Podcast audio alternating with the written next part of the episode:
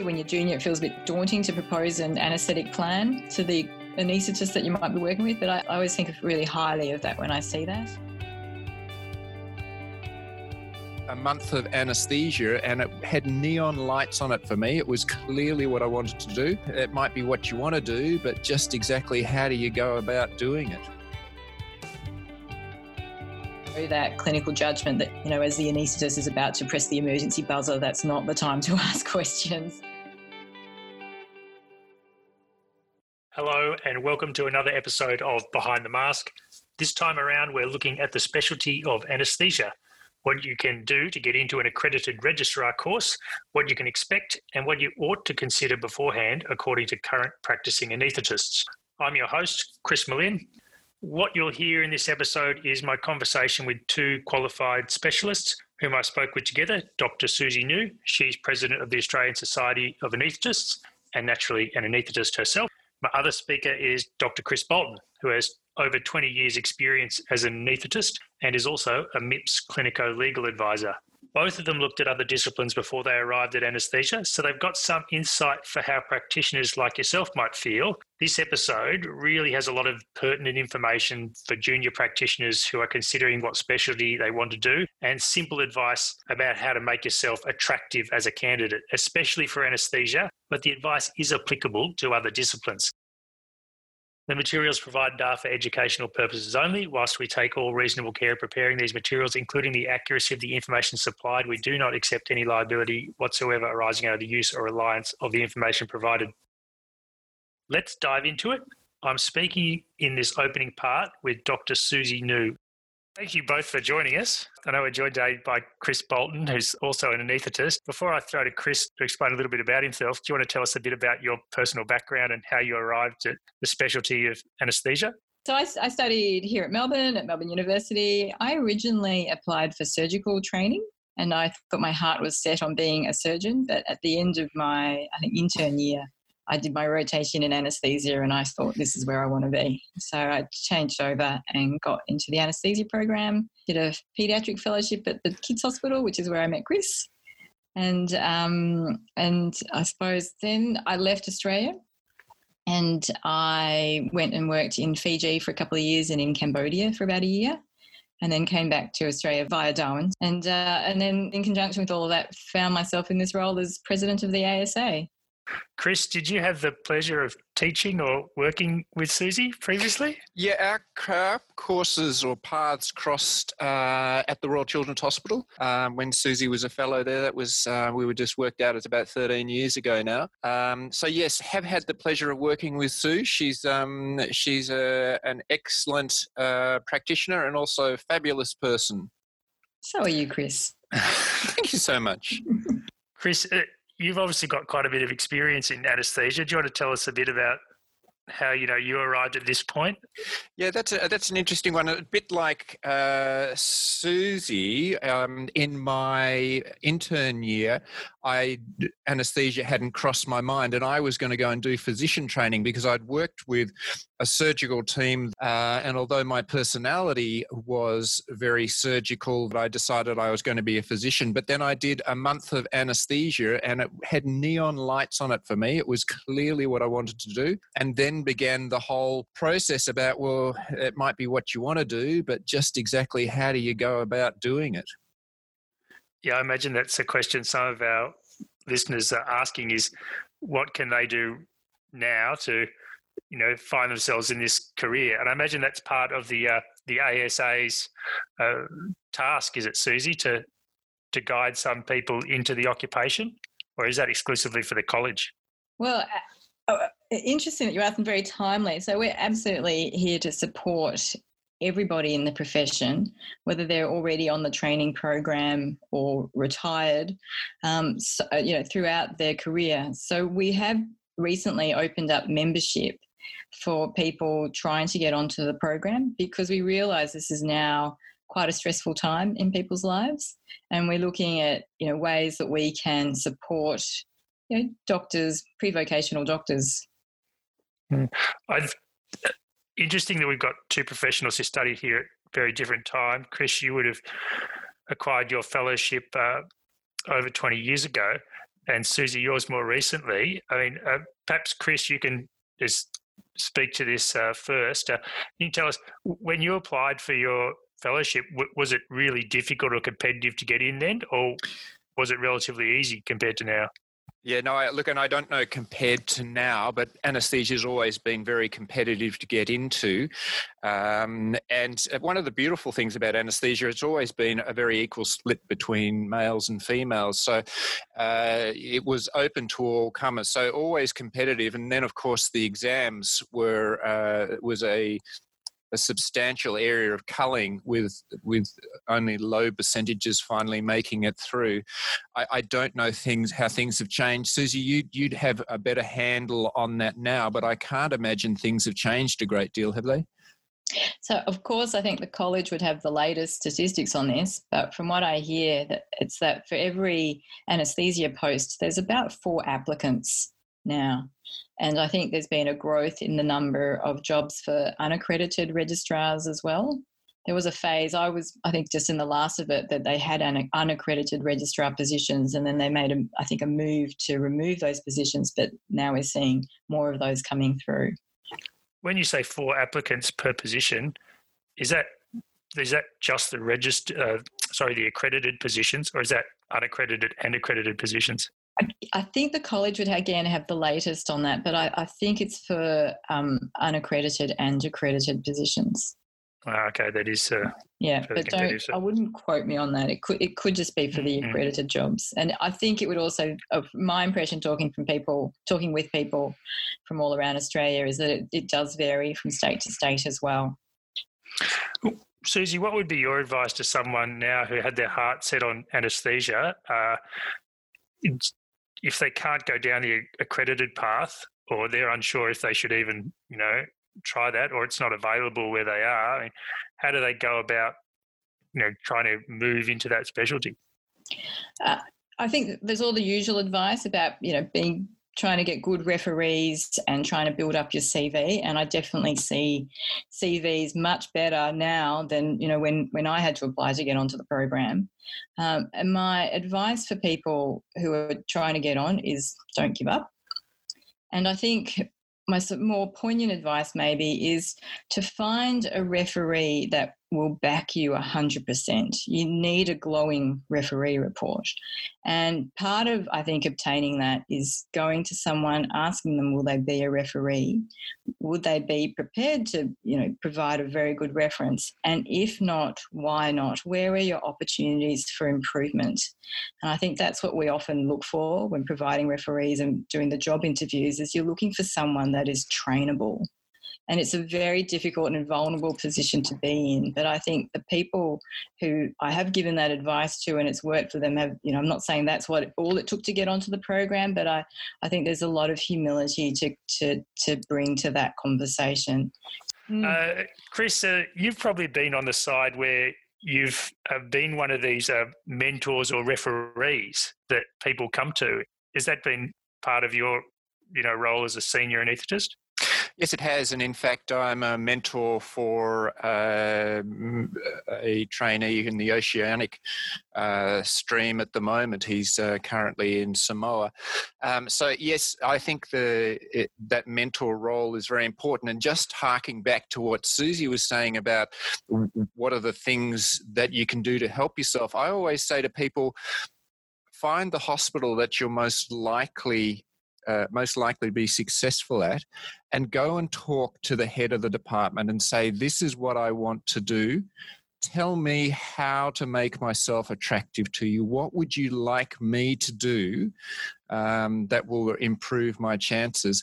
Um, and the, the underhanded side of that is once people start to provide you advice, they become invested in you. And if you then provide them with um, reports on how you're going, they will see you as being proactive and they're, they're um, they will be flattered that you have listened to them and and I think that that's a very sneaky way of of getting a foot in the door is is to attach yourself uh, if you can you know, I think that's a very good point. I think once you ask someone, they do become invested in that person's development. I think any manager for perhaps any uh, discipline out there, uh, even outside the medical field, would find that's true for, for any employee coming to speak to them. I'd say that also applies for registrars who are looking for consultant posts.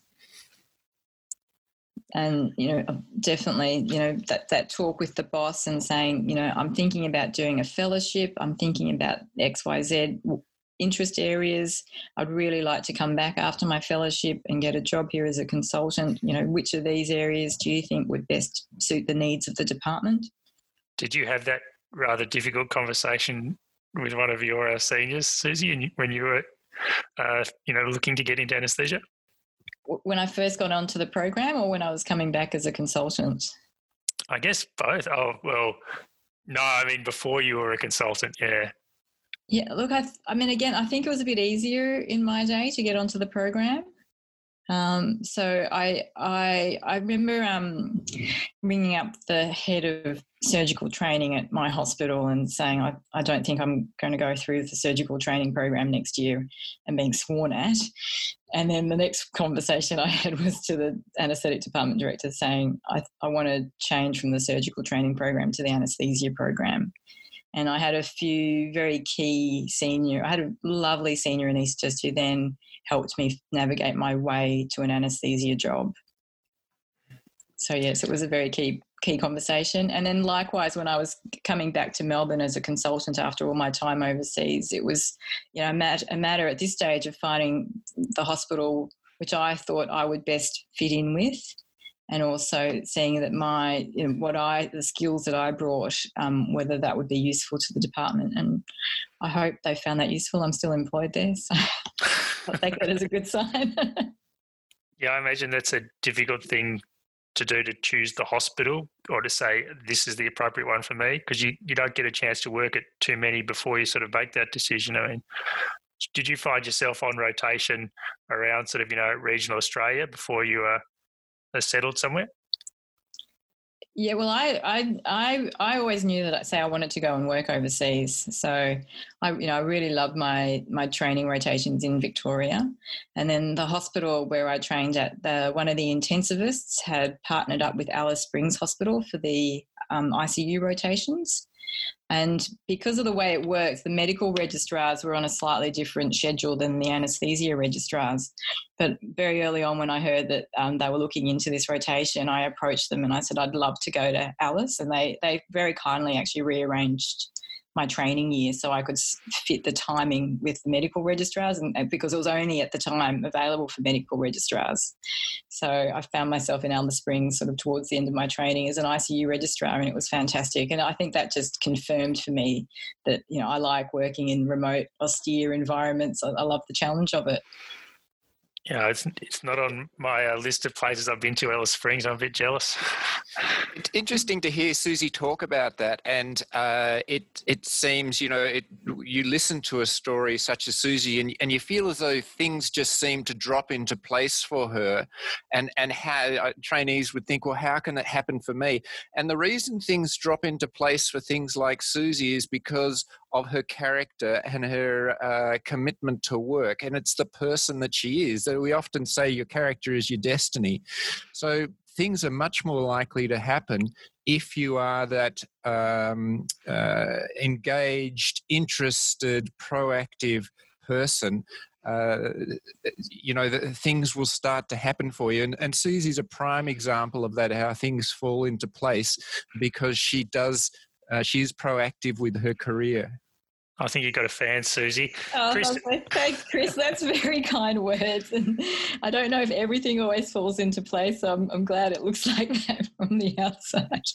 Chris, you said characteristics. What characteristics do you think would suit someone if they're going into anesthesia? You say, because you imagine people would think of surgeons as, oh, you maybe you've got to be sure of yourself and you've probably got to have fairly dexterous dexterous hands if you want to do microsurgery. What, what sort of characteristics do what does a good anaesthetist have?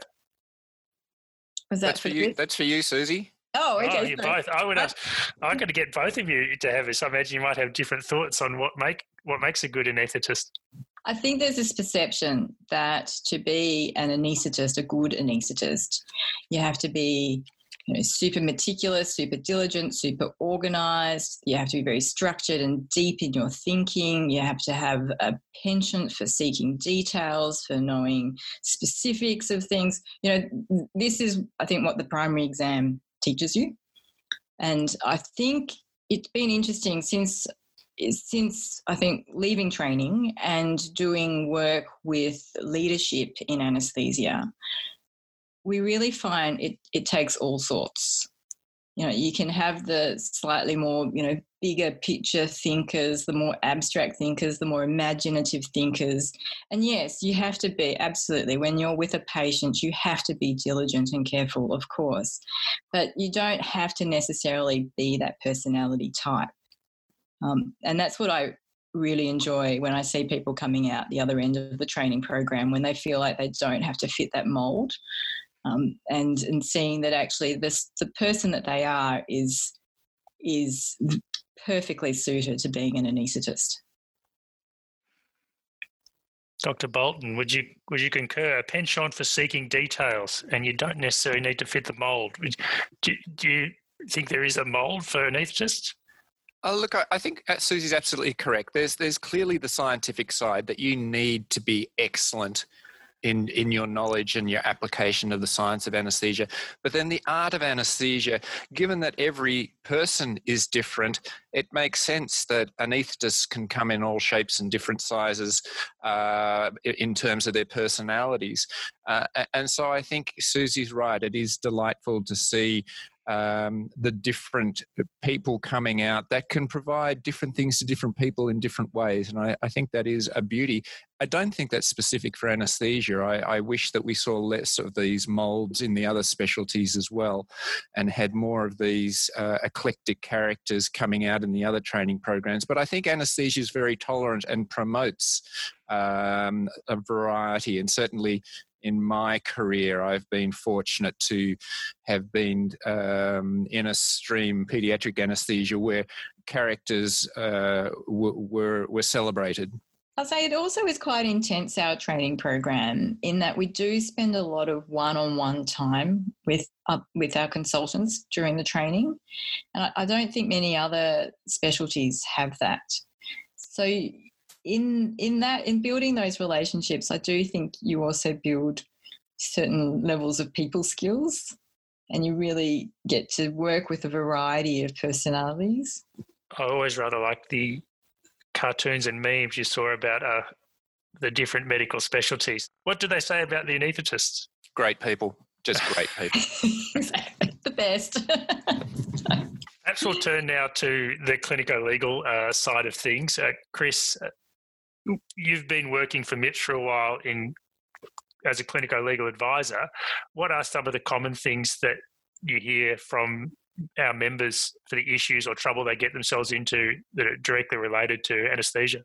Yeah, look, it's an interesting one, isn't it? Um, uh, and it's a big question. But if we were to look specifically at the events that get people into trouble, uh, as with all of the uh, specialties, uh, its communication is the basis of nearly all problems. People worry about the uh, risk of damaging teeth, about the uh, risk of a failed intubation, etc. But they make up the minority of the problems. Teeth would be the most prominent one. But problems arise with poor communication. That's where I think that people can probably improve their risk profile by focusing more on communication. With the teeth, why is that so common?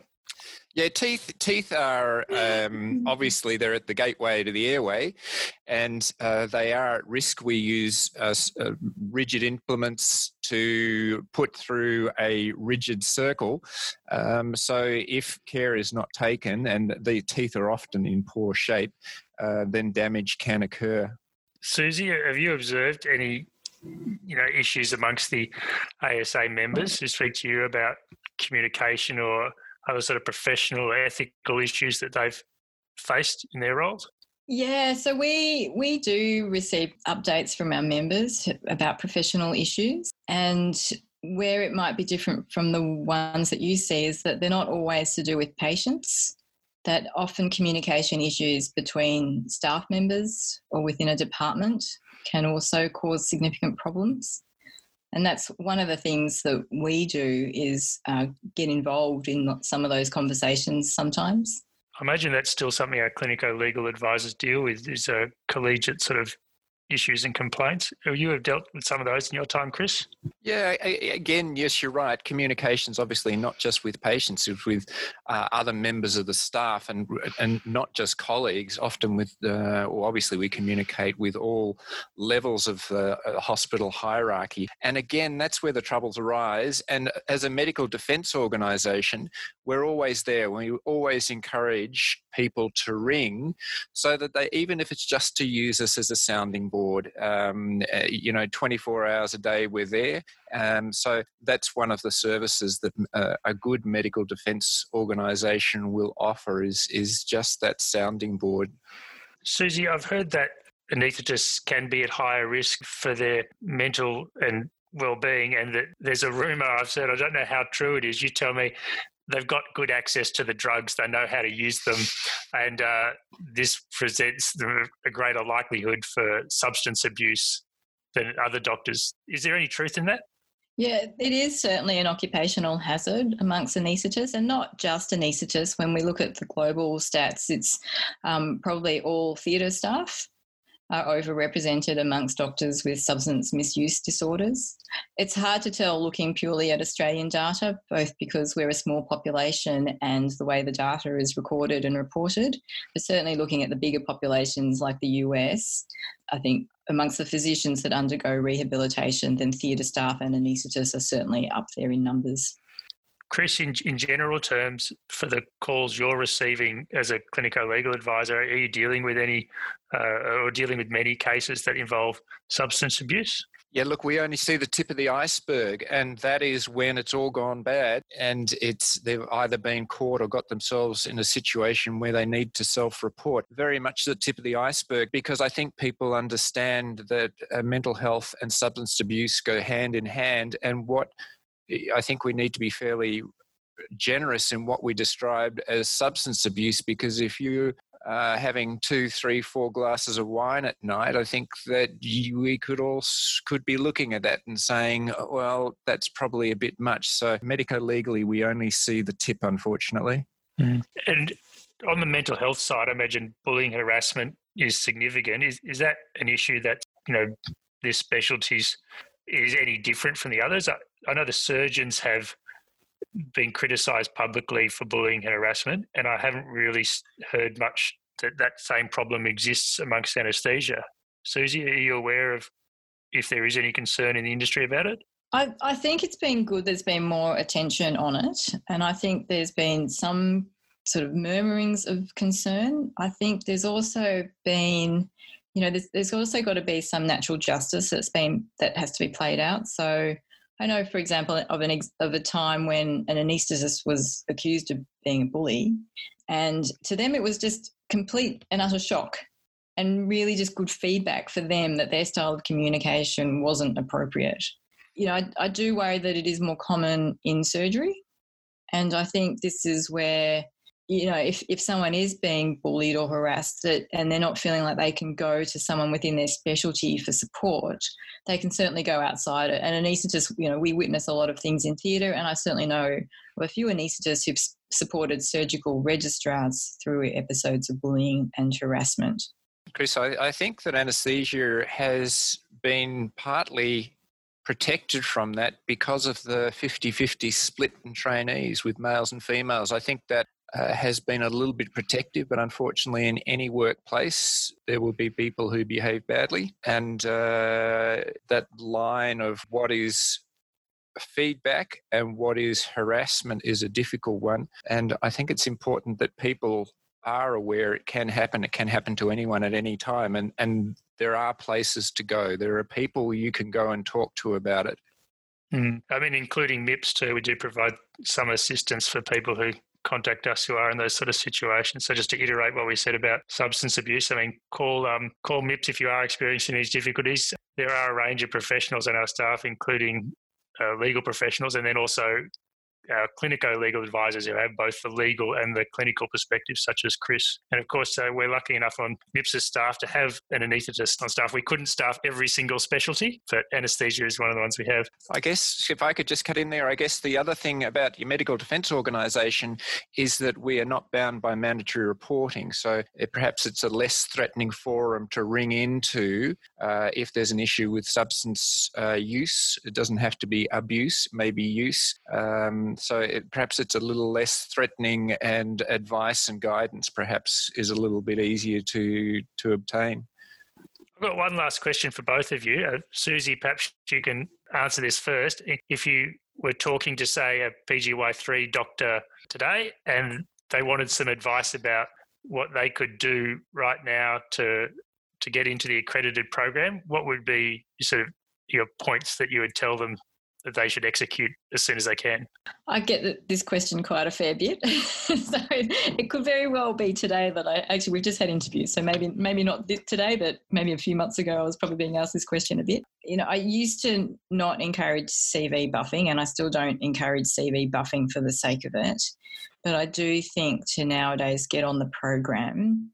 They do need to look at the breadth of their CV. So you nowadays do need to do some sort of short course, be it an ALS or an APLS or some some sort of short course. You almost certainly need to have done some sort of research, and I would suggest doing an audit because they're quicker and easier to achieve in a, a sensible time frame.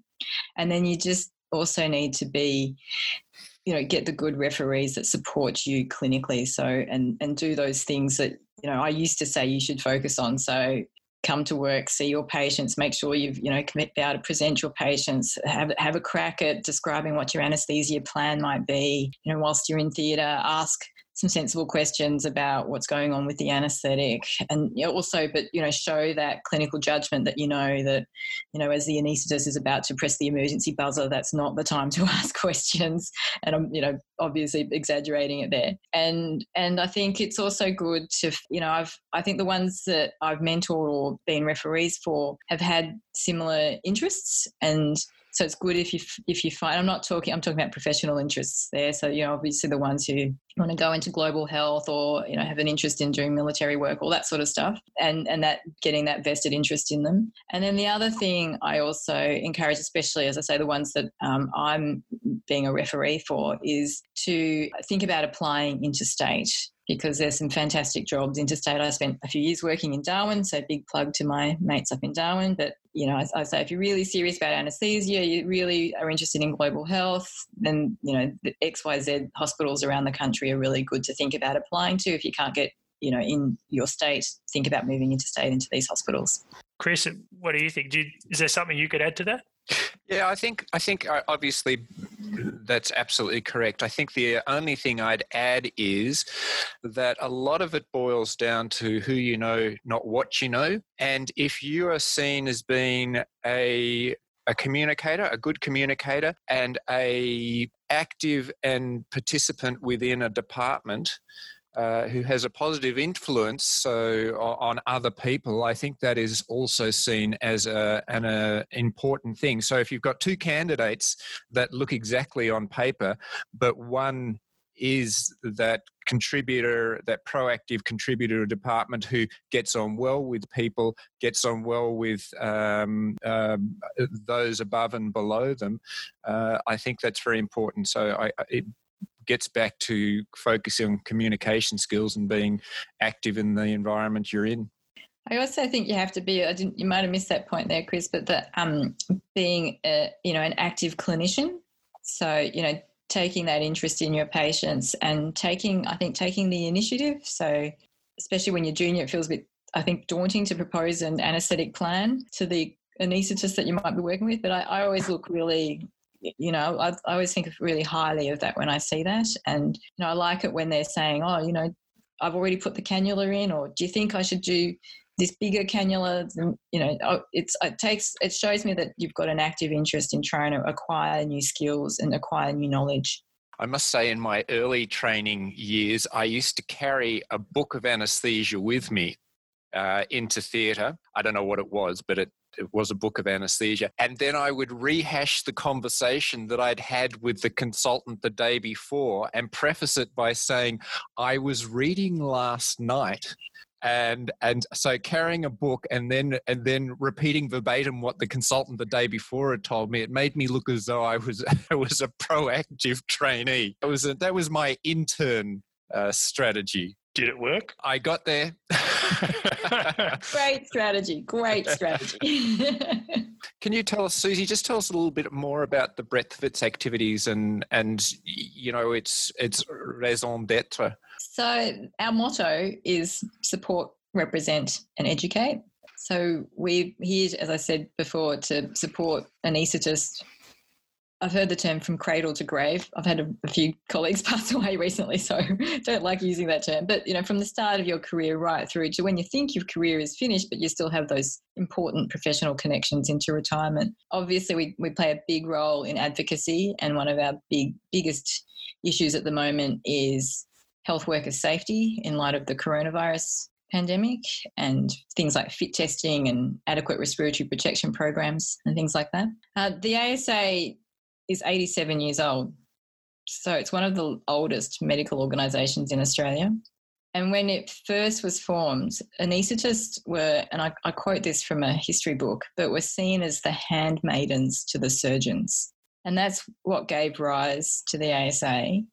And you know that that need to stand up and be accounted as a professional a group of professionals and and and we still maintain that. So we're here to represent the profession but also to support and educate. And i think it, it is you know it's anaesthetists doing work for anaesthetists so it's it's it's peer to peer and an incredibly supportive environment. Okay, thanks a lot for joining us today guys. Thanks chris. Pleasure. Lovely to see you suze.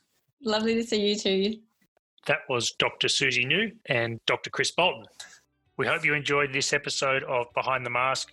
Don't forget you can access other episodes and a variety of on demand CPD options through the MIPS website. We hope you're able to join us again.